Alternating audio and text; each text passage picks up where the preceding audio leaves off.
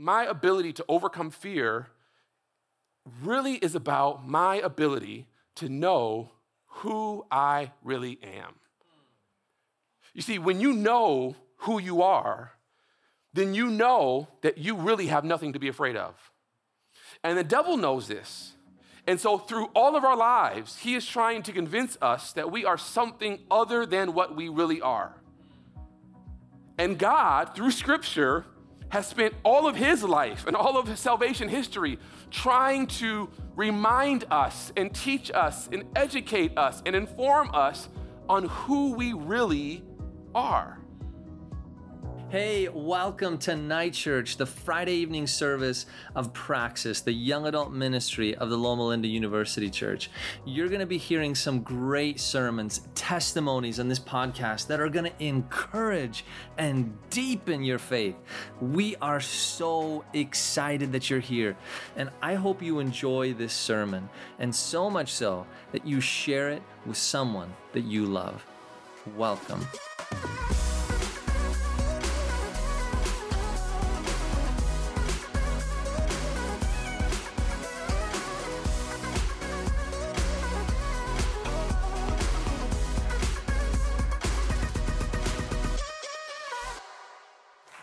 Happy Sabbath, everybody. Happy Sabbath. Oh, happy Sabbath, everybody else.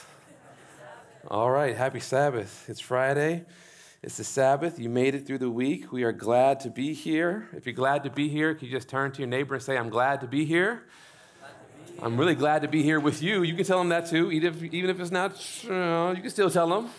Glad to be here. I'm super excited to be here. Thank you, uh, Pastor, for the opportunity to come and speak.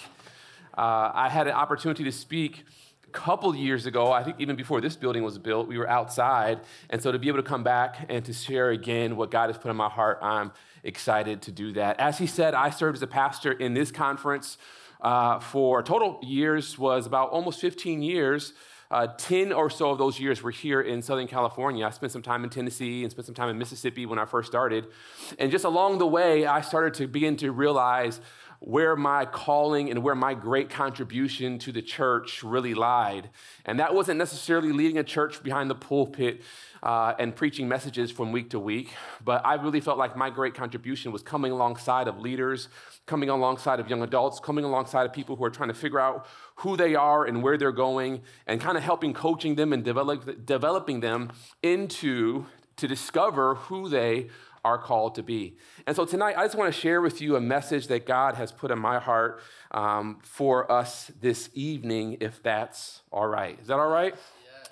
Amen. Let's pray together. Father, we thank you so much for an opportunity to gather again. And as we open your word, we ask that you would open our hearts, that you would speak to us. You know each and every person that is here, you know their struggles, their worries, their fears, their insecurities. God, you know what they are thinking about, you know what they're processing, you know the decisions that they're wrestling with right now. And God, I just pray for a spirit of clarity. I pray for a spirit of peace.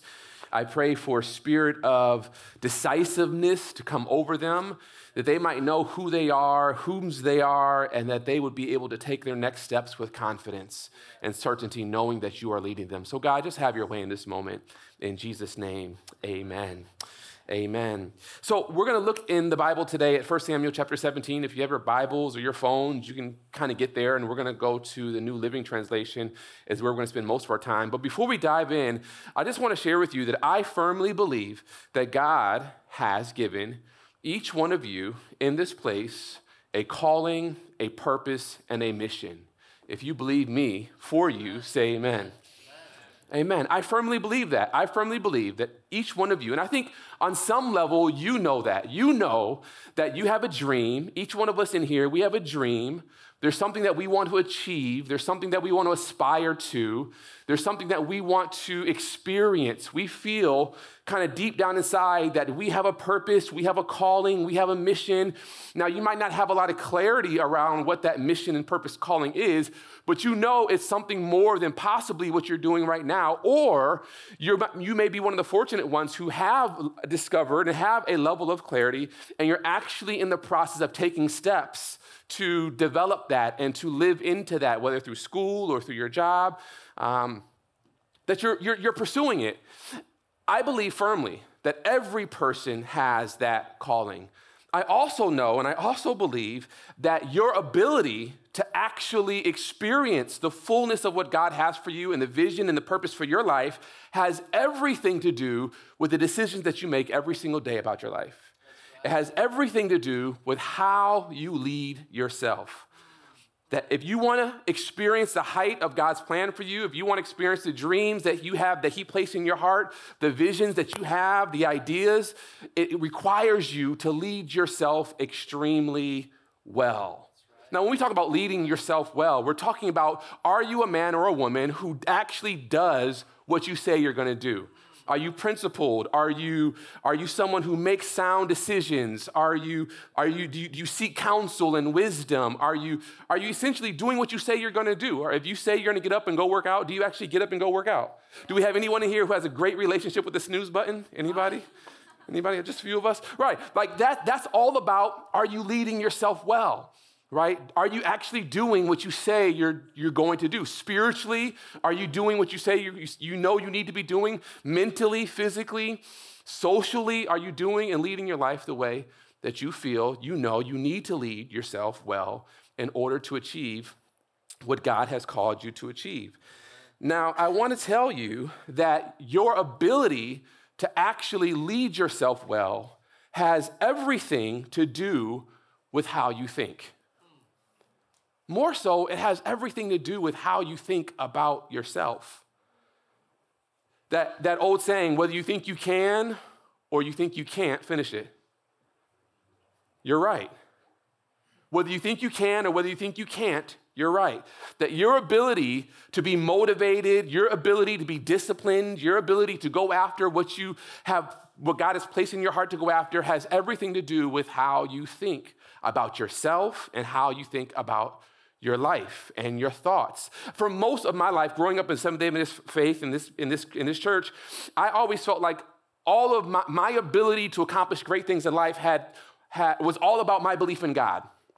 That if I just believe in God, that God will somehow make a way and He'll figure it out and He'll open up doors for me. And it wasn't until recently in my life that I started to realize that, you know what? Believing in God is like one side of the coin. The other side of the coin is do you believe in you? Do you actually believe that you are the person that God has called to go after the thing that God has called you to go after? Do you actually believe that you that the God in you has called you and gifted you and that you are able and capable and that you are able to do those things that God has called you? And if you can believe all you want about God, but if you don't believe in yourself, then it'll be very hard for you to achieve the things that God has called you to go after. And for many of us, the thing that keeps us is fear the thing that keeps us from truly going after our dreams and going after our hopes and going after our purpose is fear. Maybe fear because what we want to do may be a disappointment to our parents or to our family of origin. Maybe we feel like we're not smart enough or capable enough. We don't have the finances. We don't have the, the, the, right scores, the right grades. And so there's some fear baked into, into why we're not going after what we want to go after. And that is affecting our thoughts about ourselves, making us feel like, well, I'm just not enough. And I think God knew this because if you read the scripture closely, you'll realize that there is a common theme from Genesis to Revelation where God is constantly trying to encourage the people over and over and over again, over 300 plus times throughout the entire scriptures, where he's saying, Do not be afraid. Don't be afraid. It's almost like he knew Genesis chapter 3 happened, Adam and Eve ate the fruit, and immediately they felt shame, they felt guilt, and they felt fear.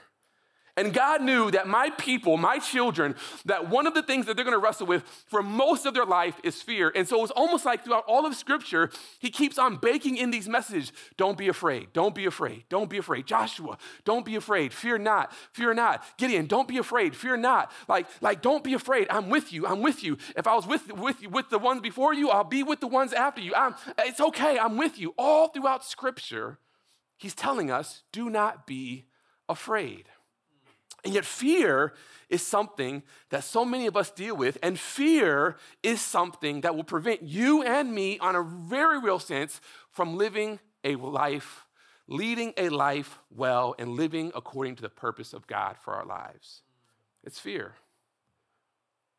I've come to understand and to see that if I am going to overcome fear in my life, the way that I overcome fear in my life is not by pulling myself up by my bootstraps, it's not by listening to a motivational, you know, Tony Robbins message on Instagram every morning, it's not by like like standing in the mirror and saying I can do this, like really my ability to overcome fear really is about my ability to know who I really am. You see, when you know who you are, then you know that you really have nothing to be afraid of. And the devil knows this. And so, through all of our lives, he is trying to convince us that we are something other than what we really are. And God, through scripture, has spent all of his life and all of his salvation history trying to remind us and teach us and educate us and inform us on who we really are. And so he'll come to, to Gideon in Judges in chapter 6, and he'll say, Gideon, He'll like, you know, why are you here? And if you know the story of Gideon, you know, Gideon was, was, was uh, uh, uh, a part of a family that was hiding out from the Midianites, and they, they, they felt like they were small and insignificant. And Gideon was the youngest of them all, and Gideon felt like he wasn't able or, or uh, he didn't have the ability to actually do, uh, to deliver his family from this Midianite boot that was on their necks. And so, and so the angel of the Lord shows up to Gideon in Judges chapter 6, and the angel of the Lord says, Gideon, it, it's interesting. He doesn't say, Gideon, why are you hiding? The angel of the Lord says, Gideon, mighty hero. The very first thing the angel says to Gideon is not, What are you doing here? Why are you hiding? The very first thing the angel says to Gideon is, Mighty hero. It's almost as if the angel wants to remind Gideon that if I can convince you of who you are, a mighty hero, then you will go and do heroic things. You'll go and you'll tear down the, the idols your, that your family has erected. You'll go and you'll fight against the Midianites and you'll capture them. If I can convince you who you are, so before I tell you anything else, I want to let you know you are a mighty hero. He does the same thing to Abram. He shows up to Abram. He says, Abraham, I'm going to cause you to go out and be the father of many nations. But before I do all of that, I need to change your name. Because if I can change your identity from Abram to Abraham, if I can change your identity, then I know that will impact your activity. Okay, let me make this plain to you. He does the same thing with Jesus. Jesus is born, he lives 30 something years, 30 years, and then he's about to start his professional ministry. And the very first place he goes is to see his, his, his cousin John the Baptist, and John the Baptist baptizes him. And then what happens? An angel comes down from heaven, and Jesus hears the voice of God, and the voice of God says, What? This is my beloved Son, in whom I am well pleased. Before Jesus healed anyone, raised anyone, did any activity, God said, I have to first remind you and make sure you are certain on who you are. You are my son. That's Luke chapter 3. Luke chapter 4, Jesus enters into the wilderness, and guess what the devil tempts Jesus on? Are you really who God just said you were? If you're really the Son of God, turn these stones into bread. If you're really the Son of God, do this. If you're really the Son of God, cast yourself down. When just one chapter before, Jesus heard the voice of God say, You are my beloved Son. Jesus knew, God knows that to live a life well, to pursue purpose, to pursue destiny, to pursue mission, to pursue a life of, of design and, and, and fulfillment, it requires you having a clear sense of identity. And your ability to know who you are has everything to do with who you listen to. Who you listen to. The voices that you listen to will, on many levels, determine the life that you live. Jesus had an option. Luke chapter 4, he said, I, I can listen to my father who just said, uh, Well done, my good and faithful servant, right? This is my beloved son, whom, I'm, whom I am well pleased. Or I can choose to listen to others who doubt me and don't know who I am and, and, and, and, and, and say that I'm other than what I know my father has just told me I am. Your ability to know who you are your identity. I'm not talking about your ethnicity. I'm not talking about your pedigree, your family of origin. I'm not talking about your name, your age, or where you were born, or your last name, even.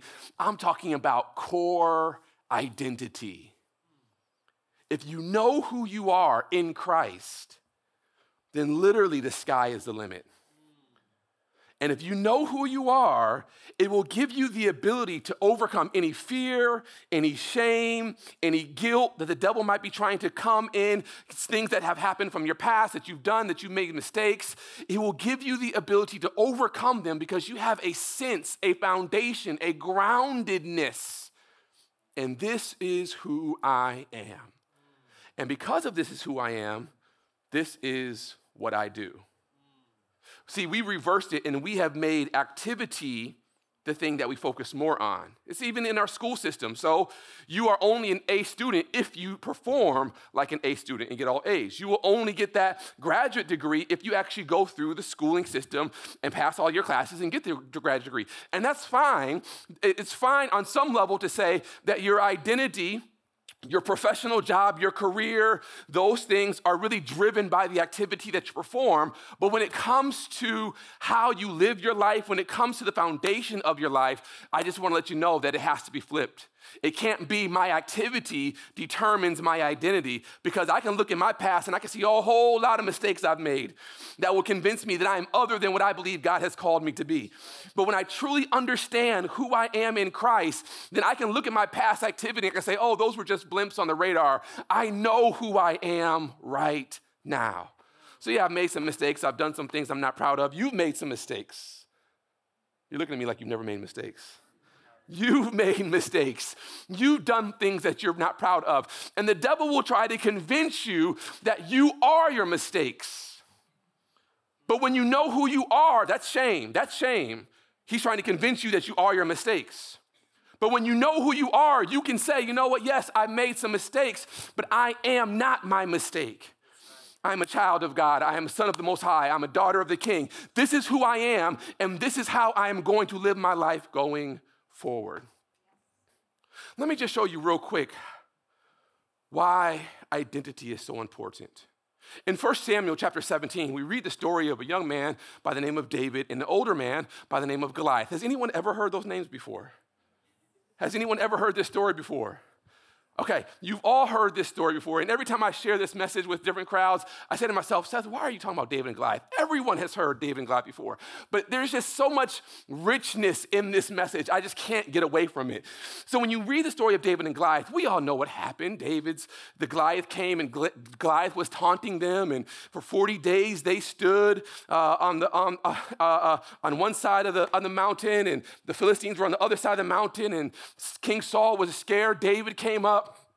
David said, you know, what, you going who, who, what, what, do I get if I kill this, this giant? And said, well, you're going to get the king's wife and you're going to get tax-free living. And David said, that's good enough for me. And David, David, David went forward and he killed Goliath. He killed Goliath. And we know the rest of this history. But there's so much buried in this text. I just want to parse out for you real quick. So when you read the story of David and Goliath, something very interesting happens. That Goliath shows up on the scene. And let me just show you where it is. I think it's in verse, verse 8. Verse 8 of 1 Samuel chapter 17. I don't know if you can put that on the screen. Verse 8 of 1 Samuel chapter 17. Goliath shows up on the scene. And Goliath, when he shows up, and this is from the New Living Translation, Goliath says, the Bible says that Goliath stood and shouted a taunt across to the Israelites. And then he says, Why are you coming out to fight? He says, I am a Philistine champion, but you, you are only the servants of Saul. You see what Goliath just did? This is like art of war type stuff. It, it, it, wasn't, it wasn't Goliath's stature. It wasn't his his, his spear that weighed, you know, 100 pounds. It wasn't his shield. It wasn't the armor bearer. It wasn't Goliath's booming voice. Goliath was playing mind games with the children of Israel. Goliath said, Why are you coming? I am a Philistine champion, and you are only the servants of Saul. Now, if someone says to you, you only a boy, how are you gonna feel about that? If um, someone says you only are good at one thing, like that word only is so minimizing, right? It's so limiting. It's like, wait, like this is, so, I mean, listen, as pastors, I used to get this all the time. Well, you're only a pastor. Like, that's, that's all I am? Really? I'm only a pastor? Like that word, if someone puts only next to something describing you, it's very limiting. And Goliath says, I am a Philistine champion, but you are only the servants of Saul. Now, let me ask you this question Were the children of Israel only the servants of Saul? No, they weren't only the servants of Saul. And I believe that Goliath knew they weren't only the servants of Saul. Goliath knew that this was actually the Israelite army who fought for the, for the living God. The, I think Goliath knew that this was the Lord's army. I mean, Goliath is not stupid. At least we don't think he's stupid. Goliath knew of all the rumors of how the Samson went out and had battles with the Philistines and killed thousands, hundreds of them. Goliath saw the, the, the stories, he heard the myths, he heard the legends. He knew that these weren't only the servants of Saul. But in that moment, when he stood before them, he said, I am a champion, and you are only the servants of Saul. And I believe that limiting word, description placed on the children of Israel was what shook them to their core and got them to actually forget who they really were. And so for 40 days, the children of Israel stood scared in their boots of Goliath, who every day, morning and night, reminded them that they were only the servants of Saul. And I want to tell you that the tactic that Goliath used back then is the same tactic that the devil uses today that he shows up in your bedroom, he shows up in your car, he shows up on your job, he shows up in your living room, he shows up on your phone, and he's saying, You're only this. You're only someone who's made these mistakes. You're only someone who has a bachelor's degree. You're only someone who this. You haven't even finished school. You haven't done this. You haven't done that. He is constantly reminding us of who we are not. And many of us, unfortunately, have brought in, have bought into his lie. You are not only, but in fact, you are, you are a child of the Most High. David shows up. Now, where has David come from? Someone tell me. Tending sheep. Tending sheep. David was in the field writing Psalms. As the deer pants for the water, so my soul longs for thee. Like David was in, in, in the field with his harp, tending sheep. David was not sitting under the lies of the enemy. He was not exposed to the half truths of Goliath. So when David shows up, David shows up and he's like, Yo, what's going on? Why y'all not fighting? What's, where, where, the, where the battle at? And, and David's brothers come to David and they say, Bro, why are you here? Are you here only just to like make fun of us? Like you're just here nosy, right? You're just you're just curious, David. Like what are you, what are you really doing here, man? Why don't you go somewhere and go back to those sheep? And David's like, yo, what did I do to y'all? I'm just I'm just coming to coming to check on y'all. And then David hears it. David hears Goliath come. And Goliath says, Send a man to fight. I defy the armies of the living God. Send a man to fight. And David loses his mind because David hears the lies of Goliath. And the first thing David says is, Hold on, hold on, hold on. Who is this uncircumcised Philistine that he would defy the armies of the living God? Now, I don't, I don't know if that's an appropriate insult that we would use today if you walked up to somebody and said, Who do you think you are? Who, who is this uncircumcised brother stepping to me like that? like, there would be a lot of questions like, How do you know this brother is uncircumcised? Like, what's really going on, right? That's not, that's not, you know, what we want to say. And the question is, yo, David, like, what does Saul's circumcision have to do with this? but Saul, excuse me, um, but but um, Goliath's circumcision, but Goliath's circumcision has everything to do with this, because David knows that circumcision is a sign of the covenant, and David knows that those who are in covenant are the head, not the tail. David knows that those who are in the covenant have the protection of the covenant maker over their life. David knows that those who are in covenant, that the covenant actually says, every place you put the sole of your foot shall be yours. David knows that those who are covenant, that none, that no one will be able to stand against them. So when David, when David stands, when David approaches the scene, David's like, hold on, hold on. You all see Goliath in his stature and his words.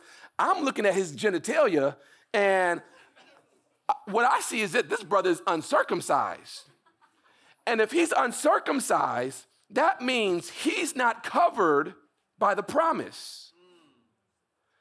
I'm covered by the promise. It was almost as if David remembered the promise that was made to Abraham some two, three, four hundred years prior to, where David now is showing up. And David's like, hold on, like, not, not even 200, it's like a thousand years prior to where David now shows up and he's like, yo, don't y'all remember the promise? Y'all gonna let this uncircumcised Philistine keep y'all from the promise?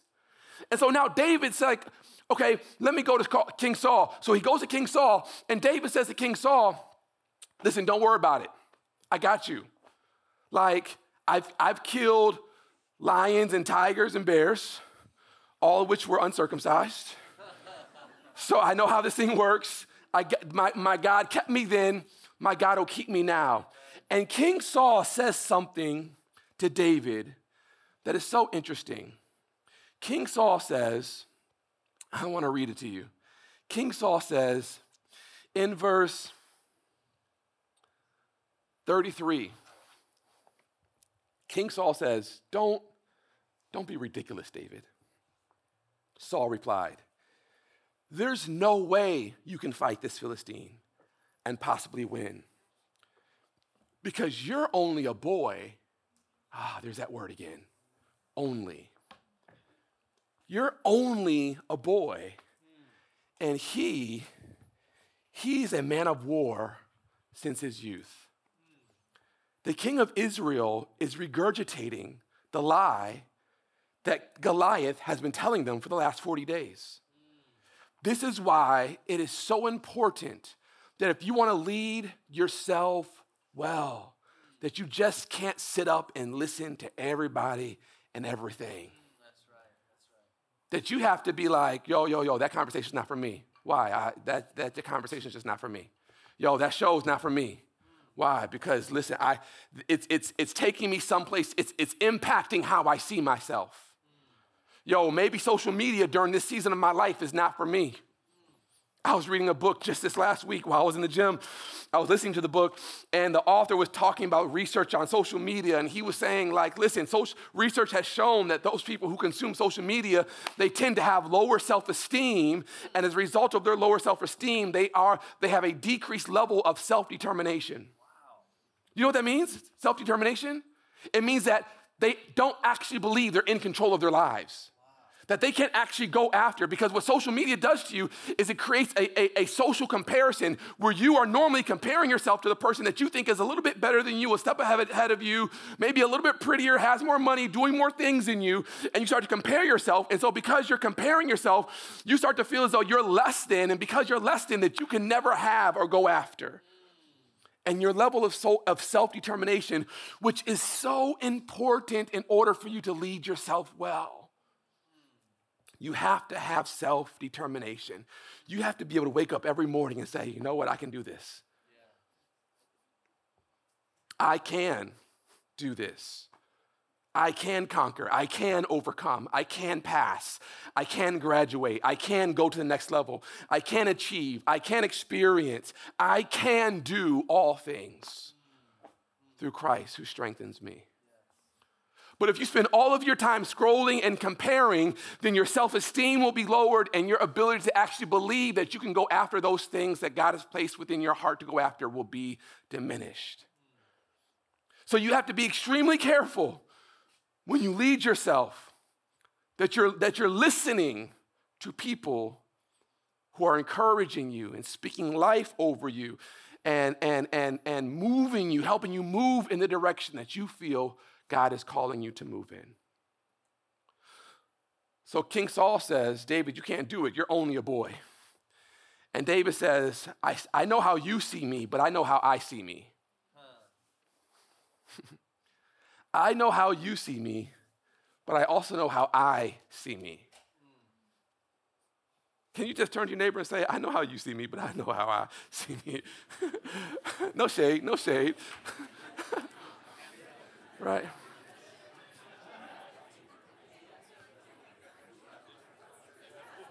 I know that there are people who might see me as a disappointment, but I, I know how I see me. I know there may be some people who see me as a failure, but I know how I see me. I know there might be some people who see me as, as a mess up, but I know how I see me. I know there may be some people out there who see me as, but I know how I see me. David said, I know how I see me. I've done it before, I've seen it before. I'm confident. As God was with me then, God will be with me now. And David goes out. We know how the story ends. Goliath sees him coming, and Goliath's like, Y'all sent this boy? And David's like, Listen here, you uncircumcised joker. Today I'm going to feed your uncircumcised carcass to the birds of the air. and the rest is history. How did David do it? Is it because David was more skilled than his brothers? No. David wasn't a man of war, David was a shepherd. It wasn't because David had more military prowess or more military strategy. It wasn't because David was like a kung fu master. No, it was none of that. It was because David knew who he was. And when you know who you are, and every day you remind yourself who you are, there is nothing you won't be able to accomplish. If you know who you are and you remind yourself every day, there is nothing you won't be able to accomplish. I want to just remind you, and as the band can come, I want to remind you. I want to remind you how God sees you. Can I do that? This is straight from the Word of God. And when I say something that identifies with you, that maybe you want to like embrace as your own and like write it in your heart, write it in your journal, put it on your wall, put it on the on the as a, as the the the display cover of your phone. Like if there's something that I say that that you say yes, I want to embrace that as my truth. Would you stand with me? When I get there, may not be the first one, but if I say something that connects with you, I want you just to stand with me. God says that you are my child. He says you have peace with God, that the Holy Spirit lives inside of you, that you have access to God's wisdom, that you are reconciled with God, that you are not condemned by God that you have been justified. You have Christ's righteousness. You are Christ's ambassador. That you are completely forgiven and tenderly loved. You are a sweet fragrance of Christ to God. You are a temple. You are blameless. You are beyond reproach. You are the salt of the earth. You are the light of the world. You are chosen by Christ to bear fruit. You are joint heirs with Christ. You share in his inheritance with him. You are united in the Lord. You are a member of the body of Christ. You are chosen by God. You are a saint. You are hidden with Christ in God. You are holy and you share in God's heavenly calling. You are sanctified. You are one of God's living stones being built up in Christ. You are a member of a chosen race You are a royal priesthood. You are a holy nation. You are a people for God's own possessions, created to sing God's praises. You are firmly rooted and built up in Christ. You are born of God, and the evil one cannot touch you. That's what it says, the Bible says. You have the mind of Christ. You can approach God with, with, with boldness, freedom, and confidence. You have been rescued from Satan's domain and been transferred into the kingdom of Christ. You have been made complete in Christ. You have been made complete in Christ. You have been made complete in Christ. You have not been given a spirit of fear, but a power, love, and a sound mind. All of your needs, all of your needs are met in Christ. You are royalty in God's kingdom. You have been brought with a price, bought with a price. You belong to God. You have been adopted as God's child. You have direct, you have direct access to God through the Holy Spirit. You, are, you can be assured that all things work together for good for those who love Him, for we are called according to His purposes. You are free from any condemning charges that are against you. You are free from any condemning charges that are against you. You, n- nothing can separate you from the love of God in Christ. You have been established, anointed, sealed by God. You can be confident in this very thing that God, who began a good work in you, will be faithful to complete it. You are personal witnesses of Christ. You are citizens of heaven. You are citizens of heaven. You are citizens of heaven. You are God's co worker. You are seated with Christ in heavenly places. You are God's workmanship, and you can do all things through Christ who strengthens you. That's who you are. That's who you are. And if scrolling on social media doesn't remind you of who you are, then you need to push the pause on social media. If hanging out with your with your friends don't remind you of who you are, then you might need to reevaluate your friends. If the working a job that doesn't remind you of who you are and it feels like it's pulling you in the wrong direction, you might want to reevaluate your job. Because your ability to actually fulfill the purpose that God has for you and to experience the dream that even you have for yourself, it requires you having an unwavering faith in not just who God is, but who God has called you to be. You have to believe that you can do whatever it is God put in your heart to do through Christ Jesus. And if in any moment we waver and we doubt and we and we wrestle with whether or not we are who God says we are, no, no, that we are being attacked, we are being attacked by an uncircumcised Philistine who's coming for us and trying to get us into a stupor that leaves us stuck, not for 40 days. The devil's plan is to leave you stuck for 40 years. Stuck, not pursuing the purpose of God, not pursuing the plan of God, not living a life well. Stuck because you're living under a lie that you are only, you are only, but you are more than only. And if you can believe that today, and you can tuck it away and hide it in your heart. And every day, unfortunately, you have to remind yourself this is not like a, a, one time thing. Weeds grow every day without anyone tending to them or feeding them or trying to plant them. Weeds are a result of the curse. And there are weeds that are growing in your mind weeds of doubt, weeds of fear, weeds of shame, weeds of guilt. And every day you got to pluck up those weeds out of your mind. And every day you must plant roses and flowers and vegetables in your mind. You must not allow one evil, ungodly, untruth of a thought be planted in the garden of your mind. You have to guard your mind as though your life depended on it, because your life does depend on it. So every day you get up and you pluck out the weeds that the devil tried to plant over the last night, over the last 12 hours, over the last 12 years. You're plucking up those weeds by the root and you're planting, no, this is who I am. I'm a child of God. You're planting, this is who I am. You're planting seeds. You're planting seeds that will grow and bear fruit. You have affirmations. You have a journal. You remind yourself. Have a voice memo. I have a voice memo on my phone that I listen to every day.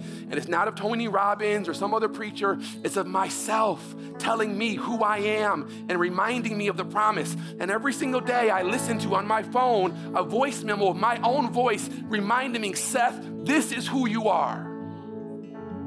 Because if I don't remind myself, weeds will grow.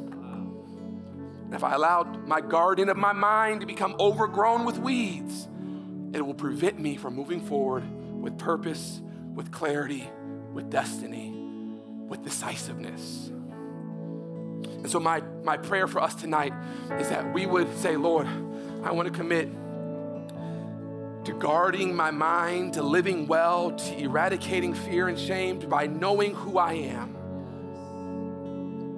by becoming extremely clear on who I am in Christ. For some of us, that can happen with us spending time in the Word. Others of us, like myself, you might need to sit down and talk with someone, a therapist or a coach, to work out some issues that have gone on your past. You, you, you got to do whatever you got to do to become clear on who you are so that you can move forward in Christ. If that's your commitment, would you just raise your hand with me? Father, in the name of Jesus, our hands are raised all over this place because we want to live a life that the life that you died for. We want to live a life worthy of the calling. We want to be able to hear those words, well done, good and faithful. And God, it doesn't start with what we do, it starts with how we think. How we think about you, then how we think about ourselves. So, God, I pray just life over your people in this place right now. God, I pray that you would just come beside them in the same way you showed up to Gideon, that you would show up to them. And the same thing you said to Gideon, you would say to them today, Oh, mighty hero. Don't you know you are chosen and called by God? Oh, royal people, holy nation, mighty army, beloved you are chosen and called by God.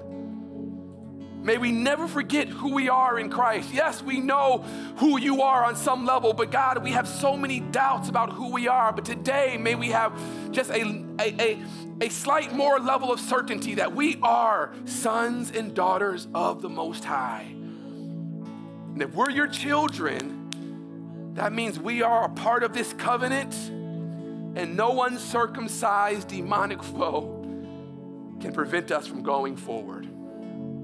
So we rebuke the enemy. And today we will give his carcass to feed on the, by, the, by the birds of the air, and we will go forward, conquering and conquering again. God, this is our prayer. I pray with that for that person who's had some traumatic experiences in their life.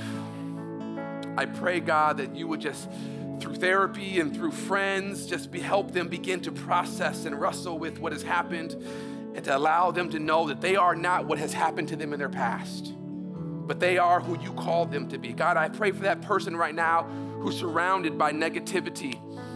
Their family, their friends, everyone around them seems to just be crabs in a bucket speaking death over them. God, I pray that you would just be a hedge of protection around their mind that they would fortify their hearts when they wake up in the morning every day, knowing that, man, I got to go to battle today. And I'm, the battle is not, not something that we fight in this world. The battle is over my mind and my mindset. So, God, please just give them that fortitude through your Holy Spirit. And for that person who's just drifting through life, not quite sure what they're called to, doesn't have a real clear mission, doesn't have real destiny in their life, God, I pray that you would just come alongside of that person, that young person, and that you would open their eyes so that they can see the plans that you have for them plans to prosper them, God, plans to grow them, God, plans to allow them to do great things. God, just come alongside of them and reveal your perfect plan over their life. God, this is my prayer. We thank you in Jesus' name. Amen. Hey, thank you so much for joining us for the Night Church podcast. We really are excited for where we're going, and you can help us in that mission. There's a few things that you can do. Number one is just stay connected. So, if you want to follow up what's going on in the young adult ministry here at Loma Linda University Church, follow us on Instagram at Praxis Ministry. And then the other way to really build from this is to financially contribute. Your donations make such a big impact. And so, if you go to lluc.org slash give, you can connect with Praxis Ministry there. On a one-time gift or a reoccurring commitment, it makes such a difference. Well, we love you, care for you, and may God bless you richly as you take theory and make it into practice.